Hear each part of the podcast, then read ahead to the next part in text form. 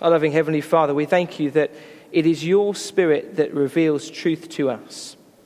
It is your Spirit that enables us to accept your word, and it's your Spirit that transforms us.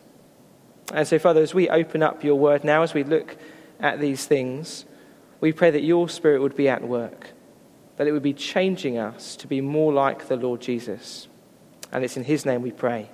Amen. Well, it was about this time last year that I was uh, looking through job adverts in the Christian press uh, when I came across one for a pastor.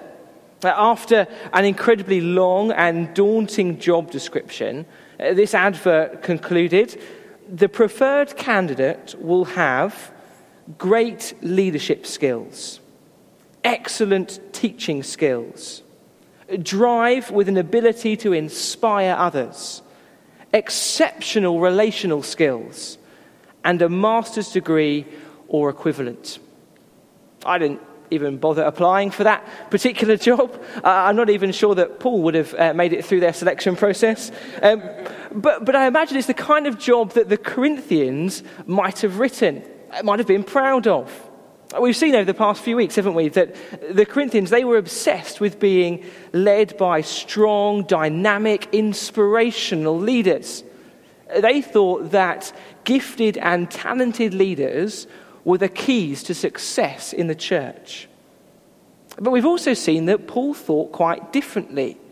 Uh, last week we saw in chapter 3 that he told the Corinthians judging church leaders by worldly standards was immature, it was childish. And this week, as I've just said, Paul carries on the conversation about leaders.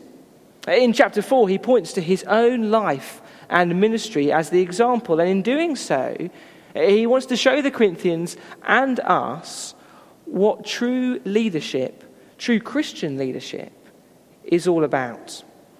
And the first thing he says is that Christian leaders should be faithful servants of Christ. Leaders must be faithful servants of Christ. Last week in chapter 3, we heard him say in 3 verse 2 What after all is Apollos? And what is Paul? Only servants through whom you came to believe. And now, here in 4 verse 1, he writes, This then is how you ought to regard us, as servants of Christ. It's unmissable, isn't it? Paul says leaders are servants. Uh, they're under the authority of the Lord Jesus Christ. They are servants, Christ is their master. And as their master, second half of verse 1, Jesus has entrusted them with the mysteries of God, uh, which is just Paul's way of talking about the gospel. And so, the best way to think about what he's saying here is to think of a, a rich landowner in Paul's day, uh, the landowner would have entrusted his estate to his servants, uh, to a particular servant. Uh, that servant would have had the responsibility for administering everything to do with the master's household. Uh, the budget, the grounds, the running of the house. It would have all been under the responsibility of that servant. Uh, but it would all have been within the guidelines agreed by the head of the house by the master. And so Paul is saying that Christ is the master. He's given him a job to do uh, the job of administering the mysteries of God. Uh, he's to carry out the will of his master, the Lord Jesus. And that will, well, that is to make known the gospel to the world. And so Paul, as a servant, he, he's not free here to define his ministry as he wants to. He's not free to change the message to one that he would like to preach. No, he's not free to do any of those things. Verse 2 he is to be faithful in his task. Just look at verse 2. Now, it's required that those who have been given a trust must prove faithful. Those in positions of leadership, those entrusted with the gospel, are required by God to be faithful to the task God has given them. That's what they'll be judged on. And so that is what matters. The Corinthians, though, they, they'd forgotten all about that. They'd forgotten the servant status of their leaders. And so, as we've seen, they were less concerned about faithfulness and more concerned with the flashiness of their leaders. As a result, they'd taken it upon themselves to pass judgment on Paul. And according to their worldly criteria, they'd found him to be inadequate, uh, not quite up to the job. But Paul doesn't really care what they think. Verse 3, he says, I care very little if I'm judged by you or any human court. Indeed, I do not even judge myself. My conscience is clear, but that does not make me innocent. It is the Lord who judges me. Uh, Paul knows that at the end of the day, it is God who will judge. And so it's only God's opinion of his ministry that really matters. Verse 5 only God sees the motives of a person's heart, and that means only God is qualified to be judge. And so, if you were here with us last week, I hope you can see that in these first five verses, uh, Paul is simply applying chapter 3 to himself. I uh, remember he said leaders are servants. Uh, they're called to be faithful and they'll be judged by God. And here in chapter 4, he's just saying, all of that is true for me. And it's true for any who would call themselves leaders. Which means the big question for us, right at the start of chapter 4, is what do you want or what do you expect from your leaders? It's easy for us to say the right answer, isn't it? To say, oh, we want them to be faithful. But how often do we judge according to other criteria? Uh, how often do we talk about preachers, uh, their, their delivery style, or, or their intellect, or, or their personality, before we talk about whether they are faithful to God's word? One of the best things we can do as a church family is pray for the leaders of this church. For those who teach at any age or stage, to pray for them, to encourage them in being faithful to God's word. That is what they've been called to do. That is what God will judge them on. Leaders are servants of Christ. They're called to be faithful to the gospel, faithful to the message that God has entrusted to them. That's the first thing Paul wants them to see. The second is that leaders are foolish followers of Christ. Leaders are foolish followers of Christ. All the way through chapters 3 and 4, Paul has been trying to correct the Corinthians' view of their leaders. In verse 6, he says that he points to himself and Apollos as examples for the Corinthians' benefit. His aim in doing that is there in verses 6 and 7. It's to stop them getting puffed up. Uh, the Corinthians, they're arrogant, aren't they? They're proud of themselves. And so Paul says in verse 7 no, no you've, got, you've got it all wrong. You've got it all wrong. You've got a completely wrong opinion of yourselves. Your boasting shows uh, that you've forgotten that all that you have, all that you are, has been given to you. We saw that back in chapter 1, in Paul's thankfulness section at the start of the letter. They have been given everything by Christ. Uh, last week we saw it as well, didn't we? Paul said they have all things in Christ. Uh, and so here, it's as though they've kind of got half of that. Uh, they've got the bit about having all things, but forgotten the bit about it being in Christ. Uh, they think it's a result of their own wisdom, their own ability, and so they pat themselves on the back. They're proud, they're boastful. But more than that, more than that, because their high view of themselves means that they think they have left foolish Paul and his weak little ministry behind them. And so in verse 8, Paul sarcastically says, Already you have all that you want. Already you've become rich. You've begun to reign. And that without us. Do you see? The Corinthians, they think they've made it. They, they look at themselves, they look at their gifts and their abilities, and they think they've reached some sort of peak spirituality. They think they've already reached glory. And so their leaders, well, they kind of just strutted around, moving from one victory to another. Suffering, pain, hardship, no, no, those were things of the past. for these super spiritual leaders. But again, Paul says, no. No, you've got it all wrong. He says, true leadership is cross shaped. The life of a leader, the life of any Christian, in fact, is not powerful and impressive, but foolish and weak. Look at verse 9. For it seems to me that God has put us apostles on display at the end of the procession, like those condemned to die in the arena. We have been made a spectacle to the whole universe, to angels as well as human beings. We are fools for Christ. But you are so wise in Christ.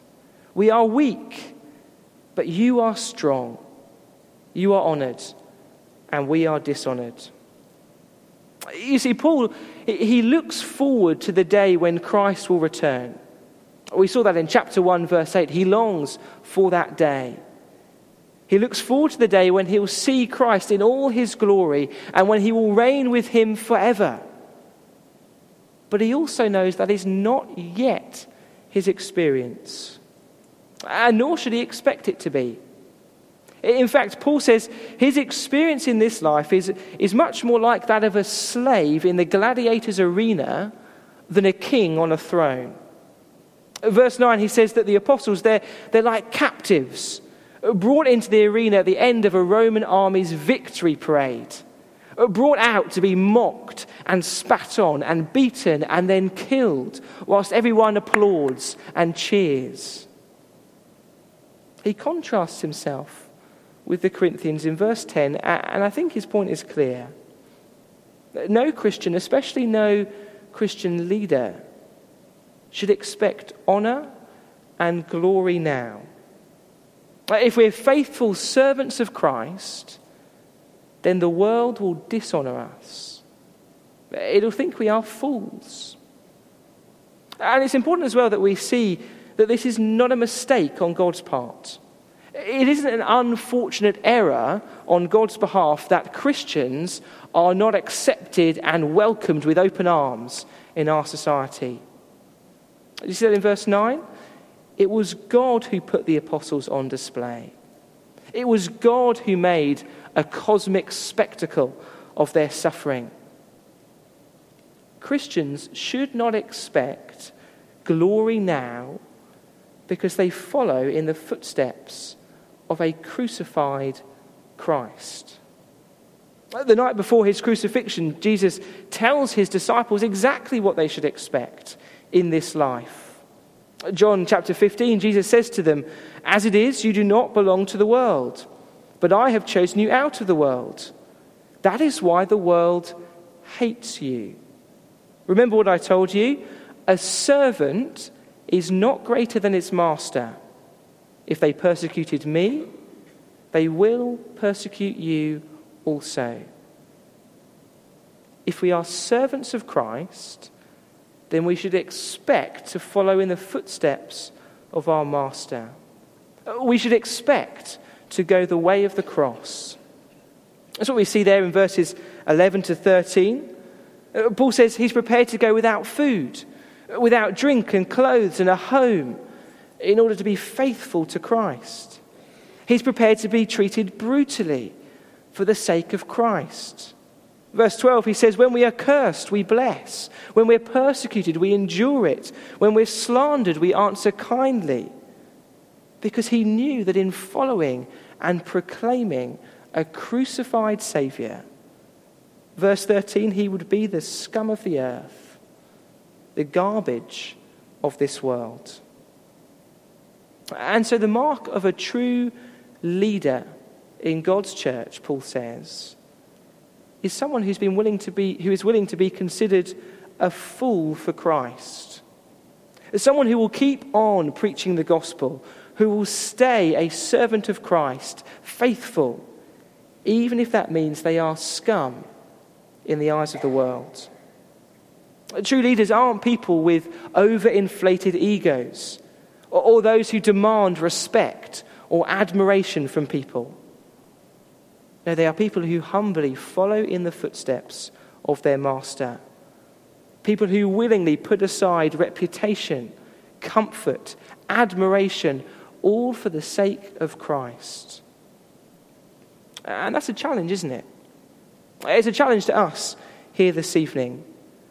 A challenge to look for and encourage Christ like character before we start talking about whether or not someone is a good communicator or a strategic thinker. It's also a challenge when we think about our own suffering for the gospel. You see, if you're anything like me, and as you read these words in chapter 4, you, you just read them and think, if I'm honest, that just isn't my experience. I don't really know how to relate to what Paul is saying here. It's just not something that I've come across. Uh, there might be all sorts of reasons for that. But perhaps one of them is partly because we are far more like the Corinthians than we'd like to think. As we enjoy the comforts of life in the West and we face very little real persecution, we can think we've made it. We're already reigning. Life is good. So why rock the boat? But as one commentator puts it, perhaps if we were more, truly more like our Lord, perhaps if we stood more often in opposition to the status quo with its worldly wisdom, then we too would know more about what it means to be scum in the eyes of the world. And so, again, as Paul points to himself as the example, the big question for us is are we willing to be considered fools for Christ? Or are we maybe more Corinthian in our attitude towards this life than we would like to think? True leaders, they are faithful servants of Christ. They are foolish followers of Christ. And finally, Paul says they are loving examples to the church. They're loving examples to the church. You, have probably picked up as we've gone through uh, this letter that Paul isn't really messing around with the Corinthians, is he? Uh, he's saying some pretty hard things to them. Uh, last week he called them childish, worldly, immature babies. Uh, and so the letter must have been pretty hard to hear for many of the Corinthians. But in verse 14, we just get a brief glimpse into Paul's heart as he writes the letter. Look at verse 14. He says, I'm not writing this to shame you, but to warn you as my dear children. As harsh and as hard as some of this letter might seem, Paul says he writes to them out of love. Verse 15, he writes, as a father. You see, Paul had brought the gospel to Corinth. He had preached Christ to them out of love. Uh, he'd seen some come to faith and, and grow as Christians, and so he was sort of like a spiritual dad to them. Uh, he cared about them, he loved them. And now, as he sees his beloved children in danger, uh, in danger of moving away from the gospel, he has to act. He must step in and stop what they're doing. How does he do that? Well, verse, first, he, he tells them to stop imitating the world and start imitating him. Verse 16, therefore, I urge you to imitate me. Now, when I first read that, it, it seemed a little odd. Paul has just spent four chapters hammering the Corinthians for being proud and boastful. And now he says, Do you know what you should do? You should be more like me. You should imitate me. Uh, but, but before we think Paul has just gone a bit Corinthian on us, remember what kind of example he's been setting. He's a fool for Christ, utterly committed to walking in the footsteps of his master. Verse 17, he says he sends Timothy to remind them of his way of life in Christ. And so, what Paul is doing is he's urging the Corinthians to be more like himself, but what he's actually doing is urging them to be more like Jesus. Uh, he says exactly that later on in chapter 11. Uh, 11 verse 1, he says, Follow my example as I follow the example of Christ. Paul wants them to imitate him because in doing so they will be more like Christ. And so I wonder Is that something you think you could say to someone else? If you're a leader in this church, whether that's in Sunday school or youth groups or Bible studies or life groups or harbour, wherever that is, could you ever, do you ever say to the people that you lead, imitate me, follow me as I follow Christ? Or, or to put it another way, as Paul does at the end of verse 17, does your life match your teaching? Or is your leadership more a case of do what I say, not what I do? And I think this actually applies to all of us here this evening, whether we're in an official leadership position or not. All of us should want to be an example to those around us. Not so that we can boast in ourselves and, and pat ourselves on the back as the Corinthians were doing. No, no, it's in order to help each other live more like the Lord Jesus. In other words, we all need to help one another grow in Christ likeness. And so, can I encourage you to, to be in relationships where you are modeling Christ to other people? And also where Christ is being modeled to you.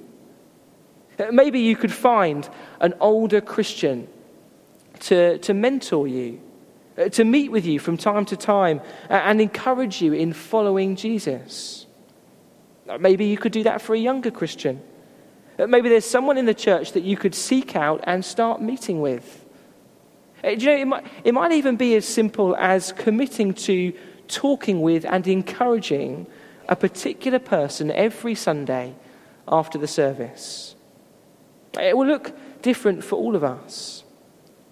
But whoever we are, we can ask God to help us live Christ centered lives so that we would be an example to those around us.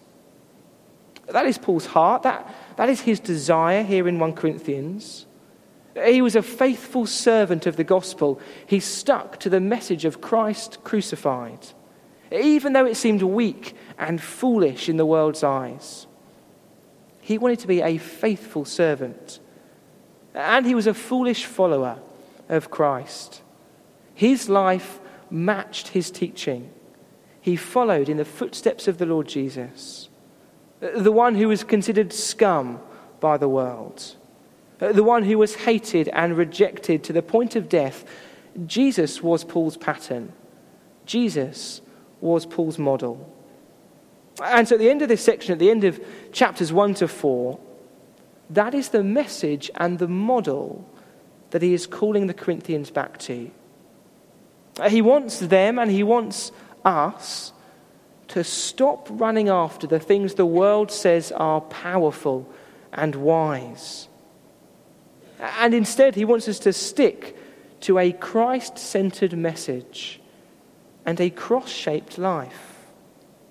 Because he says that is where true power is found. In verses 18 and 19, he says that despite the arrogant boasts of the Corinthian leaders, despite all their clever words and fancy preaching, in the end, he's going to come and he will expose them. In the end, he'll show them to be empty, useless, powerless. Because as we saw right at the start, back in chapter 1, true power, God's power, is found in the foolish message of Christ crucified. Just flick back to chapter 1, verse 18 as we close. 1 verse 18, Paul writes, For the message of the cross is foolishness to those who are perishing, but to us who are being saved, it is the power of God. Stick with the message of the cross, Paul says. No matter what the world thinks of you, that is where true power is found. That is where God's power is found. The power to change people's hearts, to bring them from death to life, from guilty to forgiven, from the kingdom of darkness to the kingdom of God. That is true power. Don't move away from it. Corinthians, stick with the gospel, Stick with Christ crucified. Chessington, stick with the gospel. Stick with Christ crucified. Let's ask God to help us keep that message central in all that we do. Let's pray.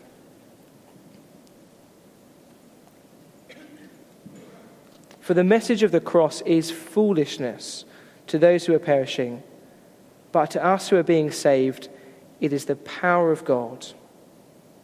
Our loving Heavenly Father, we thank you for the message of the cross. Thank you that through what seems so weak, so foolish, so insignificant and worthless to the world, you have saved people for yourself. Thank you that it is your power to transform lives, to transform hearts, so that we would love and live for you. Father, please help us to cling to that message, to stick to it, and to make it known to the people around us. For Jesus' name's sake we pray. Amen.